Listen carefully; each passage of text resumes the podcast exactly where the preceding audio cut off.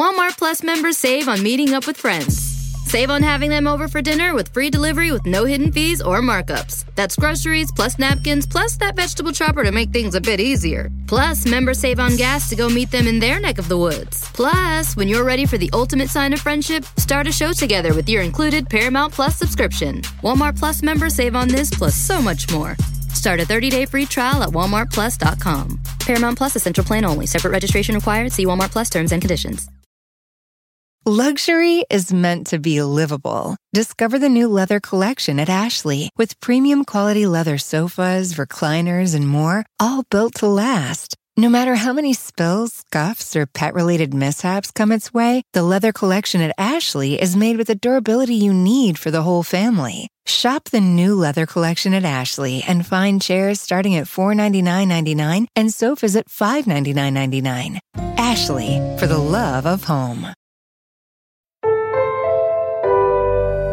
A Podcast One production.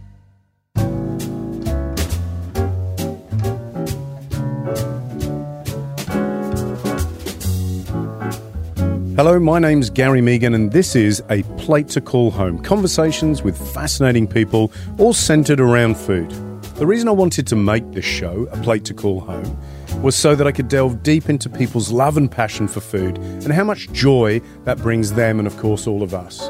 But food doesn't always necessarily bring that joy. In fact, sometimes it can bring its own fair share of problems. George Calombaris, a very good friend of mine, is no stranger to that concept, and I wanted to sit down with him and see how he felt about the last 12 months, which even he said has been the hardest he's ever faced in his career. So take a listen of my chat with George Calombaris. Everybody knows you from MasterChef, obviously, but I think uh, foodies, proper foodies, knew you well before MasterChef. Obviously, you've done a bit of television in the past, um, but that was all based on being a chef and getting your name out there and winning lots of awards as a young chef. What? What did? What? Young Chef of the Year? Yeah. So when was that? Young Chef of the Year. That was nine, uh, 2002. 2000 and, uh, 2002, yeah, 2002, around Yep. there, 2004. Um, yeah, And how old were you then? uh, I was. Jeez, I shouldn't put you on the spot with mathematics. It's like? MasterChef maths.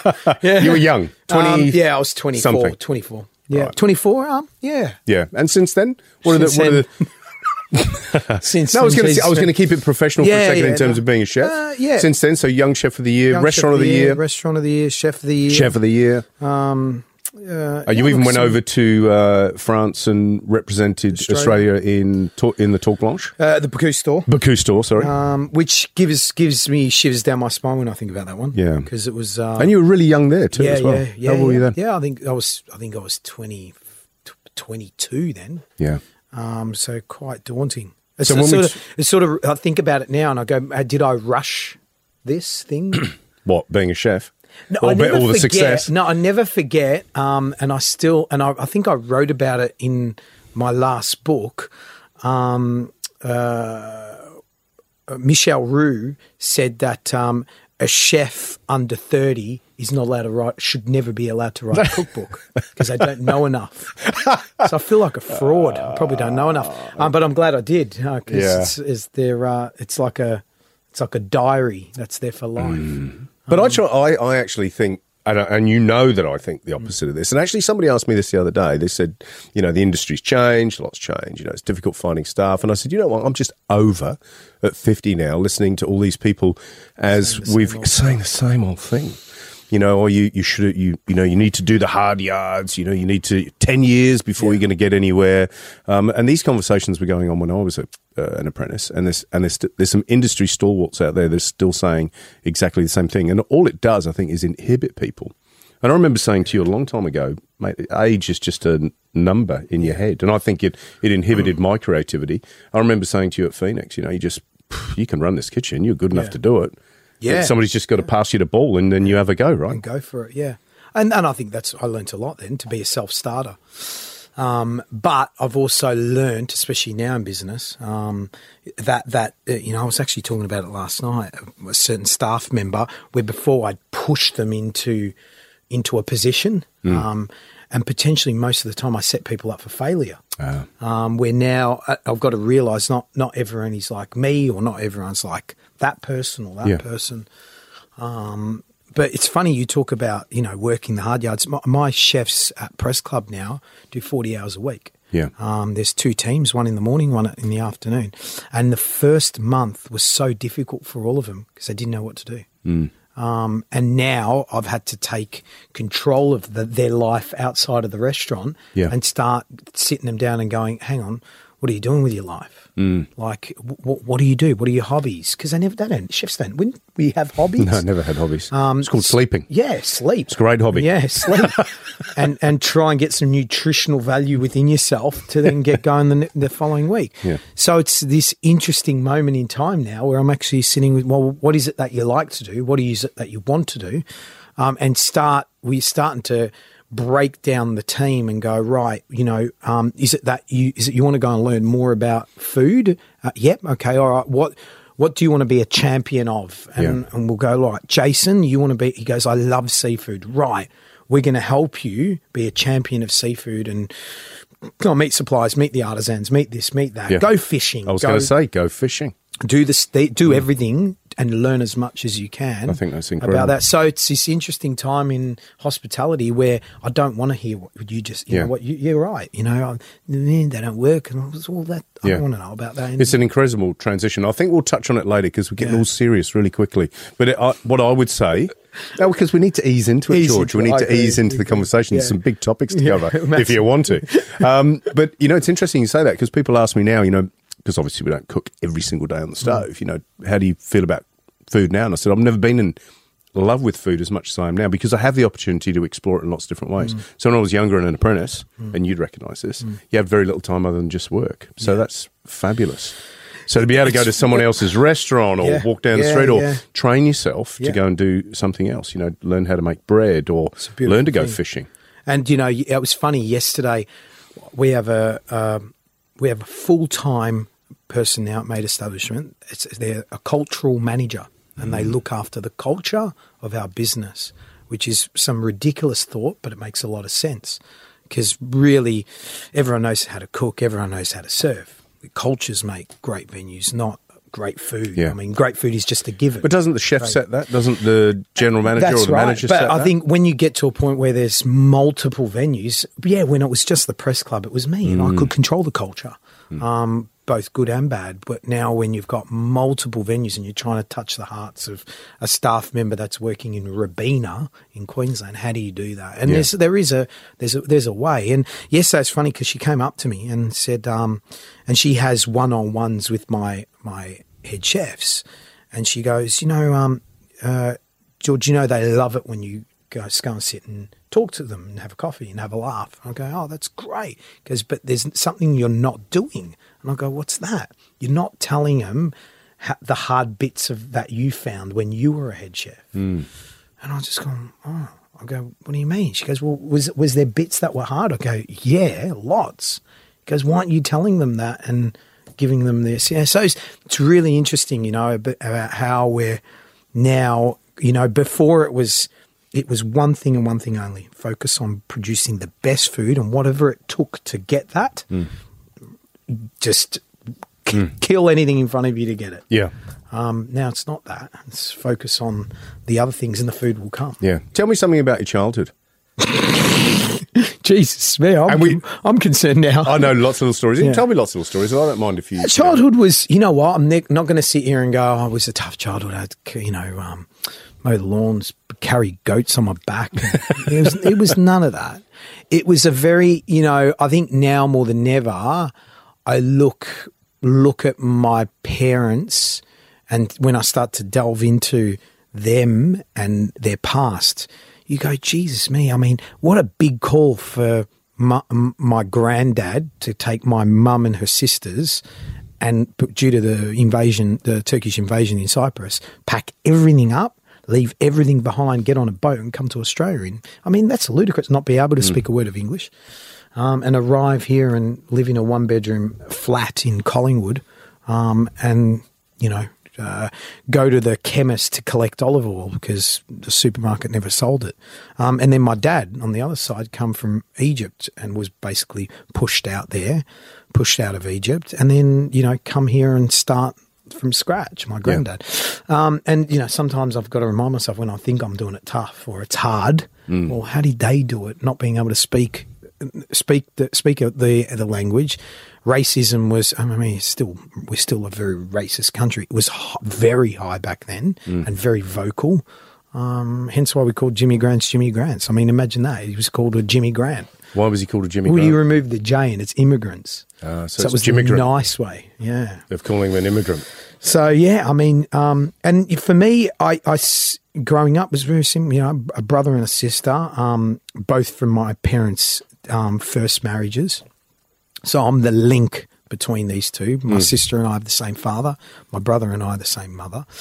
So that was uh, that was interesting, and it's interesting now. You know, I'm, I'm, I'm I am the the the glue between them Yeah. two, and sometimes it's it's tough. Um, sometimes it's fantastic. Yeah. What do you think got them through it?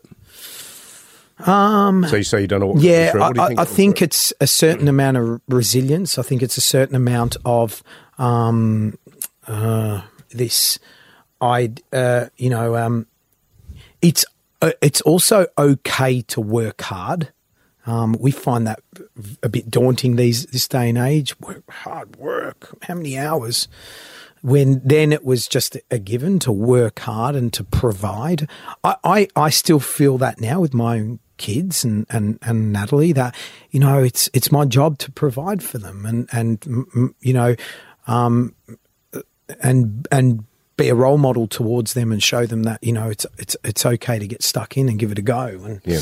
um, but it is my responsibility to make sure there's food on the table for them and roof over their So when you when you think back when you were really little, what what do you think they were going through? Obviously, there was a bit of uh, you know you talk about racial tension Mm. or tension because you know these immigrants were coming over, these Greeks, the Italians, the, everybody were, Yeah. were coming over and, and stealing jobs, you know, and what did they know, kind of thing. yeah yeah What, what, what, when you were little, do you remember any moments where you thought, oh, maybe it struck you now looking back, or Yeah.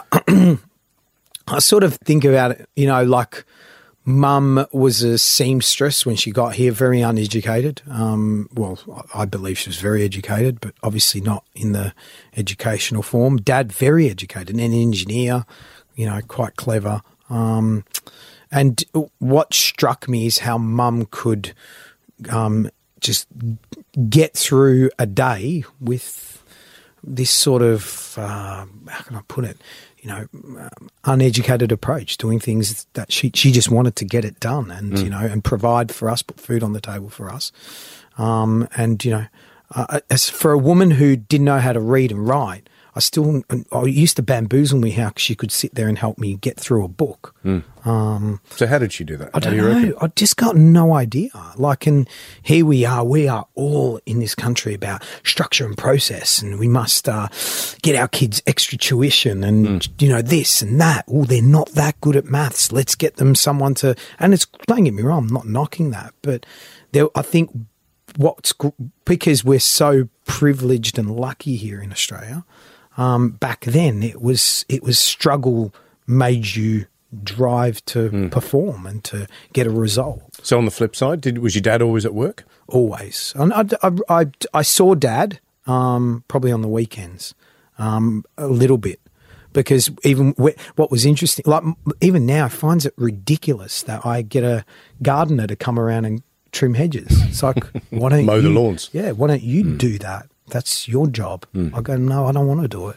And again, it's a different part of Well, it's a privilege of earning a little bit of extra money, and I think these days, even if you earn a little extra money, you kind of outsource those jobs. Like you take your car to the car cleaner, Yeah. rather than washing Well, yourself. totally. I mean, you know, it's funny because where our support office is in Cremorne, there's a there's a um, an Albanian man who has a little car wash, and I remember when we moved in, I went across the road and chatted with him and gave him my car, and I said, "Look, you know what? Every month I'll just pay the account." He goes, "I go, is that all right?" He goes, "Yeah."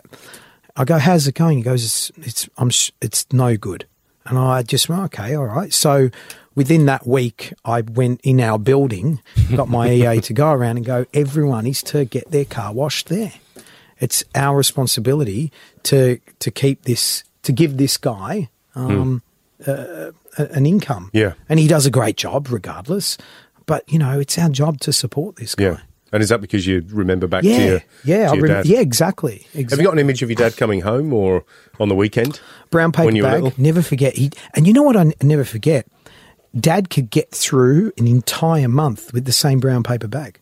That What, mum would put his lunch in? put his lunch in, his everything in. Mm. That same brown paper bag would come home, and I laugh now how we so we be, we're we're I mean we're we're all about buzzwords. We're buzz, you know, recycle, sustainable, this that.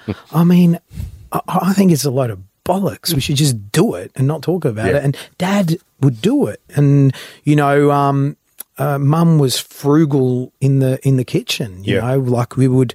There was no such thing as compost. There was nothing going in the composter. we were eating everything. Nothing Yeah. was going to, you know. And I, you know, I remember vividly every Saturday morning you go down to Dandenong and get fresh ricotta from the factory, and it was that treat that would come home hot ricotta on a little plate with um, sugar and cinnamon. And that was like, and it was still warm. You know, it you pay a lot of money for that in a good restaurant now. Is that on the menu, just by any chance? No, but I it think I might be. put that on. I think it should be because idea, that's an amazing story.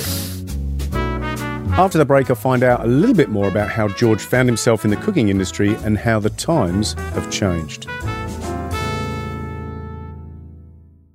So, if we if we fast forward a little bit, what we like at school, Um, uh, I got through.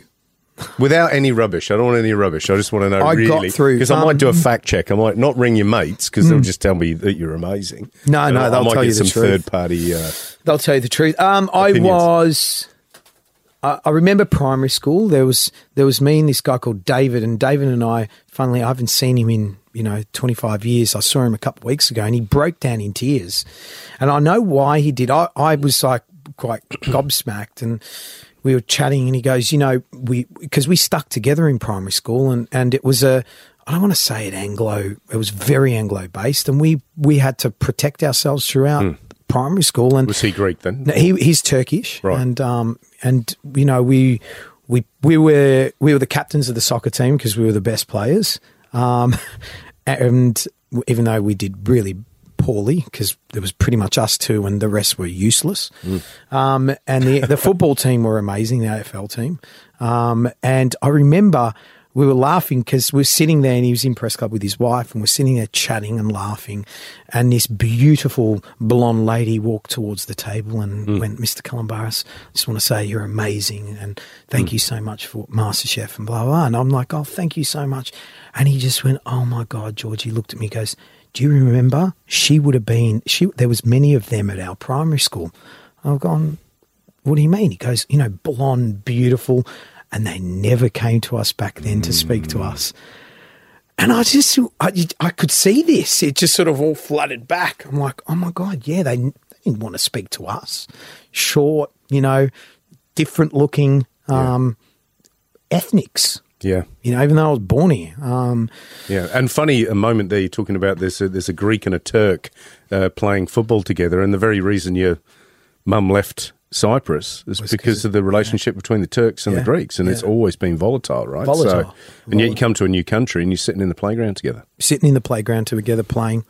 Um, and you know, even last night, and you, I was at, uh, I went to Tulum to take him a, a, a, a an olive tree to congratulate him for his one year. Yeah. Um, and you know what a wonderful boy, and you know Yeah. he's, he's a Turkish boy, and Yeah. you know he's wonderful. I mean, you know, I get, you know, I get my probably my mother's bitterness about the whole thing. Hmm. Uh, I really do. I understand it, but for me, I just look at it as I'm glad it happened because Yeah. I probably would have never been born. Yeah. Well, also you'd be. Well, also you'd have. Even if you were born and you were still there, you'd have a very different idea of the world. Yeah. And maybe you wouldn't have had the same opportunities that you had here. Yeah, and you get, knows? and when I go to Greece, you don't hear any of that. It's only here in Australia, and I get it because they brought that. Mm. Any- any of what? So the- any of that whole what's happened, the, the, the Yeah. Turks, the this, the that, the Macedonians, all that rubbish. I don't get caught up in it. Um, I just and over there they don't. They've moved on from it. We're Yeah. here because they came. Yeah, it's frozen in time. Frozen in time. Yeah, like It's- the food, it's frozen in time, isn't it? And and because they look back romantically, don't they, at, at what they lost and what they. Left and what Yeah. they the idea of what they'd go back to, Yeah. which is entirely different. And you know what's funny? I was I was um, chatting to a couple of uh, uh, air hosties on the flight over, and this is peak season for a lot of Greeks to go over. And do you know how many um, angina attacks happen on planes? Because the a lot of these Greeks haven't been back in 30, 40 years, and it's this anticipation of them getting over, and most of them they get sick on the plane, like really bad because of the whole. Yeah, you know, going it's, back. it's funny. It's so Weird, funny. isn't it? Yeah, but that's something I think it's generational too. Yeah. But once upon a time, once you came to Australia, that, that was it. You were on a boat, you weren't going back. I remember as a kid, there used to be a radio program where they'd put people in the UK, where I was, in touch with people in Australia that had never spoken to for 20 years. Wow. Because telephone calls were expensive. Yeah. Now we just hop on a plane Yeah. or make a phone call free on mm. Skype or Yeah, you know, WhatsApp, WhatsApp, and it's totally different. It's incredible. So when you rewind forward a little bit and you're becoming a teenager, what do you want to be? Football uh, star? Football star. Football star. I knew I wanted to be a chef from probably would have been about fourteen. Um, I don't know why. It just sort of came to me one day. I don't know why. I, I honestly don't. I yeah, I would have been. I was about fourteen, and I remember, and it was at that point where at high school, um, uh, you had a careers uh, person advisor, um, and I remember Mr. Weberg. Um, uh, going There's a few there- nicknames there for Mr. Weberg, isn't there? What did he What did he get called? Just out of curiosity. Uh, gee, Can't remember, can you? I can't remember. I was a good student. Uh, would never do anything like that. Throwing bits of paper at Mr. Yeah. Weberg when he got his back turned. Yeah. Anyway, Um, sorry, I just I went off on a tangent. And I remember going to him and going, I want to be a chef. I go, how can I? And he goes, oh, well, we've got a problem because there's no home economics class uh, set up here at Mazenod. He goes, but let me let me do some research. I'll get back to you in a couple of days. Got back to me and he goes, right, we've got a solution. This was in year eleven and twelve. Every Friday, we're going to need to stick you in a Mazenod bus and send you to Avila. And I've just gone, huh, sorry, Avila. That's our sister school. And uh, he goes, you'll spend the day there. So is that a girls' school? like, I'm going to get to spend an entire day at a girls' school. Life is good. Uh, to the point, my mates were like, "Oh, I think I'm going to start home economics." Like, dude, you hate cooking. Um, the bonus for that is, um, and I'm not saying it was because of me. Now Mazenod has has its own home economics um, uh, area space, and it's fantastic because I think if there's anything that should be compulsory in curriculum is 100% kids need to learn how to cook. Um, Yep. And it should, you know, I'm not asking them to do, you know, years of it, but do something. There should be a little something. Enough to learn 10 recipes before you leave school. Exactly. Yeah, so when they do. Leave home, they're they're armed and they're equipped. I mean, I love how you tell me, Gary, about Jenna. I mean, Yeah. she, she can make an omelette, she can do things, and that's fantastic. Well, that's down to Stephanie Alexander at her school, which was Mur- Murrumbeena Primary, and uh, they had the Kitchen garden. kitchen garden, Yeah. and it is spectacular. Yeah. And I actually went in a couple of times over the years, and, and not when Jenna's been there, but since she's left, and gone in and cooked with the kids, and you should see their faces. Yeah. They love it Happy. because they get to pick stuff and they get to cook what they picked, and then they get to eat it, and it's it's just beautiful. It's tangible and it's Yeah. instantly gratifying. Yeah, it is. Hello. I'm So hang on a minute. So when you said you were going to do home economics, and now you're on a minibus off Yeah. to off to this school, what did your mates say? Because they're all doing. Eng- At first I presume like- they all want to be engineers. Yeah, my, look, my f- my four best mates. Um, you know, one of them's a marketing manager, other one's a barrister, other one's um, one of the bosses at Asahi. I mean, they're they're you know, another one's a lawyer. I mean, become become a what? Um, a chef? Like, what? Are you okay? Like, Hmm. like, uh, uh, and I'm, you know, it's a girly job. Yeah, it was. Girl, you know, it's That's what we thought. Now Sorry, not what we thought, but what everyone else thought, Yeah, yeah. yeah, yeah. And I'm like, no, it's what I want to do. And yeah, I and uh, there was one commitment I made to Dad was finish year twelve. Um, and it was, was probably the smartest thing because it slightly matured me and and allowed me to do things that you do when you're in year eleven and Yeah. twelve and go to socials, go to formals, take a girl to a deb, do those things that slightly sound ridiculous, but I think are important. Um, but uh, in terms of how did I go, it was a disaster Hmm. at school, like a disaster. I mean, you know, a seventeen point nine or something. Out of know, what? And what was of- it then? It was a TER back then, Right. A TER score. So, um, yeah, no good, but good. no good, but good. So at your school, you were you were destined with your those kind of results. You were forgettable until you became famous. Stuff you did all right. Well, y- y- you know I shouldn't what? say famous, say successful. I, I um, left there and I automatically, I mean, during that time, I was working Friday, Saturday, Sundays part time at Faster Pasta in Burwood. Um, I did that for a year and a year and a half, two years, and then I went moved to the Mentone Hotel and did my a year there. And then, you know, during that time, started putting these applications out for apprenticeships. Yeah. Um, and geez, well, there, So, so, so what happened? So if you rewind to those, say, year eleven, about that, you know, famous film Wog Boy, you know, where you and he goes, "That was me," you know, Mm. sitting in the in the playground, you know, where he opens up, he's got a salami and bread and yeah. all that sort of stuff, and all the they used to call them skips, no? Yeah, yeah. All the Aussies were got Vegemite sandwiches and Yeah. taking the Mickey. Yeah. But obviously that happened to you at some level. Yeah, yeah. Was, was it still there later on in school? Oh or, yeah, or, or- it was sort of broken up into three parts at my school. There was the skips, if you want to call them that. There's the wogs, meaning the, the group of my mates. Yeah. and the Asians.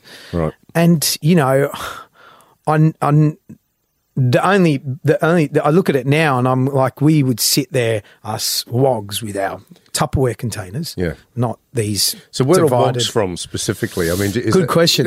Is I, there a I don't even know. geographical zone They're- they're, for- you know, Western Oriental gentlemen. Really, Is that what it is? They, they apparently. It Never makes no sense. Yeah, me neither. Ridiculous. Ridiculous. Yeah.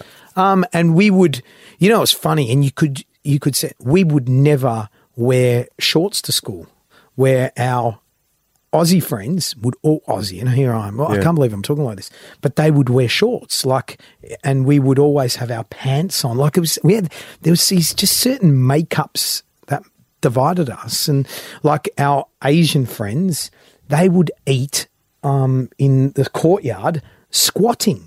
Mm. I just never forget it. It's, why are they squatting for? Just sit at the table. Yeah. Or It's very sit at the trendy now. bench. It's very trendy. It's very trendy now. And here I 30 we're years looking later. At, we were looking at them taking the piss, and now, Now, we're going and buying their food. squat. You Yeah. know, eating with chopsticks and loving it and thinking it's very cool. Yeah, yeah.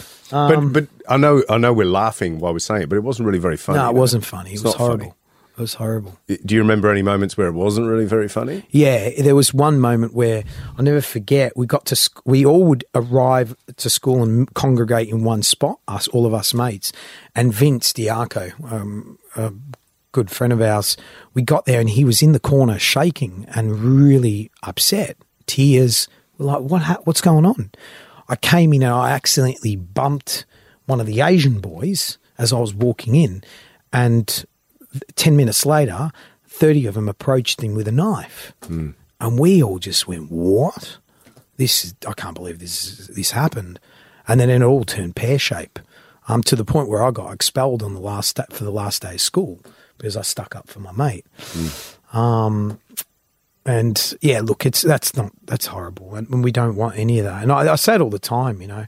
I mean, I look at James. They're now. lessons learned, They're aren't they, that you that you pass on. I totally pass them on, and something on. You know, I look at James now, and I, you know, I rock Who's up to son? school, which is my son, and he's in prep, and I rock up to school, and you know, it's you. you I'm sure that I'm. I'm sure I'll be kidding myself if there isn't racism. I'll be kidding myself, and we do it. My dad Mm. does it, where he'll go the the the Indian taxi driver, and I go, "What Yeah. are you talking about, mate?" And he'll go, "What?" I go, "What are you talking about?" I go, "Mate, you were the fish and chip shop owner. Remember? Don't forget that."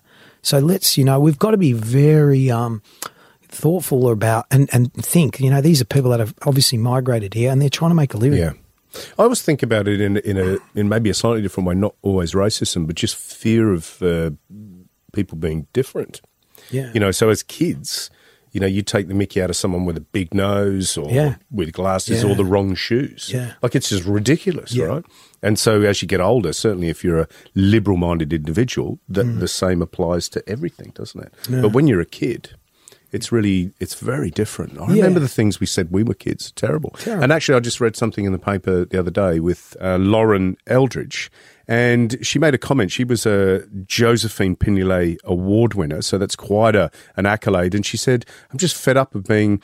Called a female chef. I'm a chef. yeah, Take me seriously. So you know, I don't need to be. I don't need to be put in a box, and I don't need to. Any, I don't need anybody to uh, have special conditions that apply. And I'm fed up with everyone saying, "How does it feel like being a female chef in a male dominated dominated industry? And how are you going to cope when you have kids?" She goes, "Stuff off." Don't want to. Don't want to talk about it. I think it's really true. It's very, very true. It's so true. It's just how we look at things. So applied for apprenticeships. So you got a you got a job at uh, Sofitel. Mm. Yeah. Yeah. And it was funny because I put my application out to loads of hotels. I, I went, right, at the time, all I knew was to get a good apprenticeship, you needed to be in a hotel. So I put it out to the Hyatt everywhere. Any f- good five star hotel in Melbourne, I put it in. And the only one that came back that gave me an opportunity was was Sofitel. And obviously, you know that because you were there and you gave me my first job. And um, I never forget the lineup. We, I remember there was hu- about hundred apprentices because you cherry picked sort of ten and I just went, "Oh my god, I'm never. This is never going to happen." Um, and then when it did, I went, "I'm, I'm, uh, uh, like I didn't take school seriously. I didn't take school seriously. I, it was, it was fun. I said, I'm going to take this so bloody seriously, and And why is that? Is that Because because I you- think I fell in love with it, and I knew, and I got, I went, hang on a second, I, I'm actually doing something that I'm being, and don't get me wrong, I think out of the four years there, like maybe, you know, three and a half years, uh, maybe a, a, a tenth of it, you got told you're doing a good job. But I just knew I was in the right place with the right people that were that knew how to press my buttons to get maximum out of me. Yeah. Um, and it was a big hotel. So to give people a sense of it, there were, I think, 100 chefs, 110 Mm. chefs. So there were eight food and beverage outlets, banquets, there Mm. was Cafe La, there was atrium, room service, and you pretty much did it all, didn't you? every department and um you know I immersed myself in everything and and you know it was it was brutal let's not let's not kid ourselves but it was it was such a when you think about it it was such a united chef team I never forget the feeling there was this there was this secret that that and you know you, you knew it if you weren't going to step into the arena with the with the the crew the the gang if you want to call it that you're going to get out you're going to get pushed out and you're not going to make it it's simple Why was it like that, do you think? I don't know. Look, I don't know. I mean, you know, we, we, we call it, you know, it was the obviously the, the, the British invasion of chefs that obviously migrated, and you know the the the, the, the Capaldis, the Lambies, the Mehigans, mm. this, the that, you know, and obviously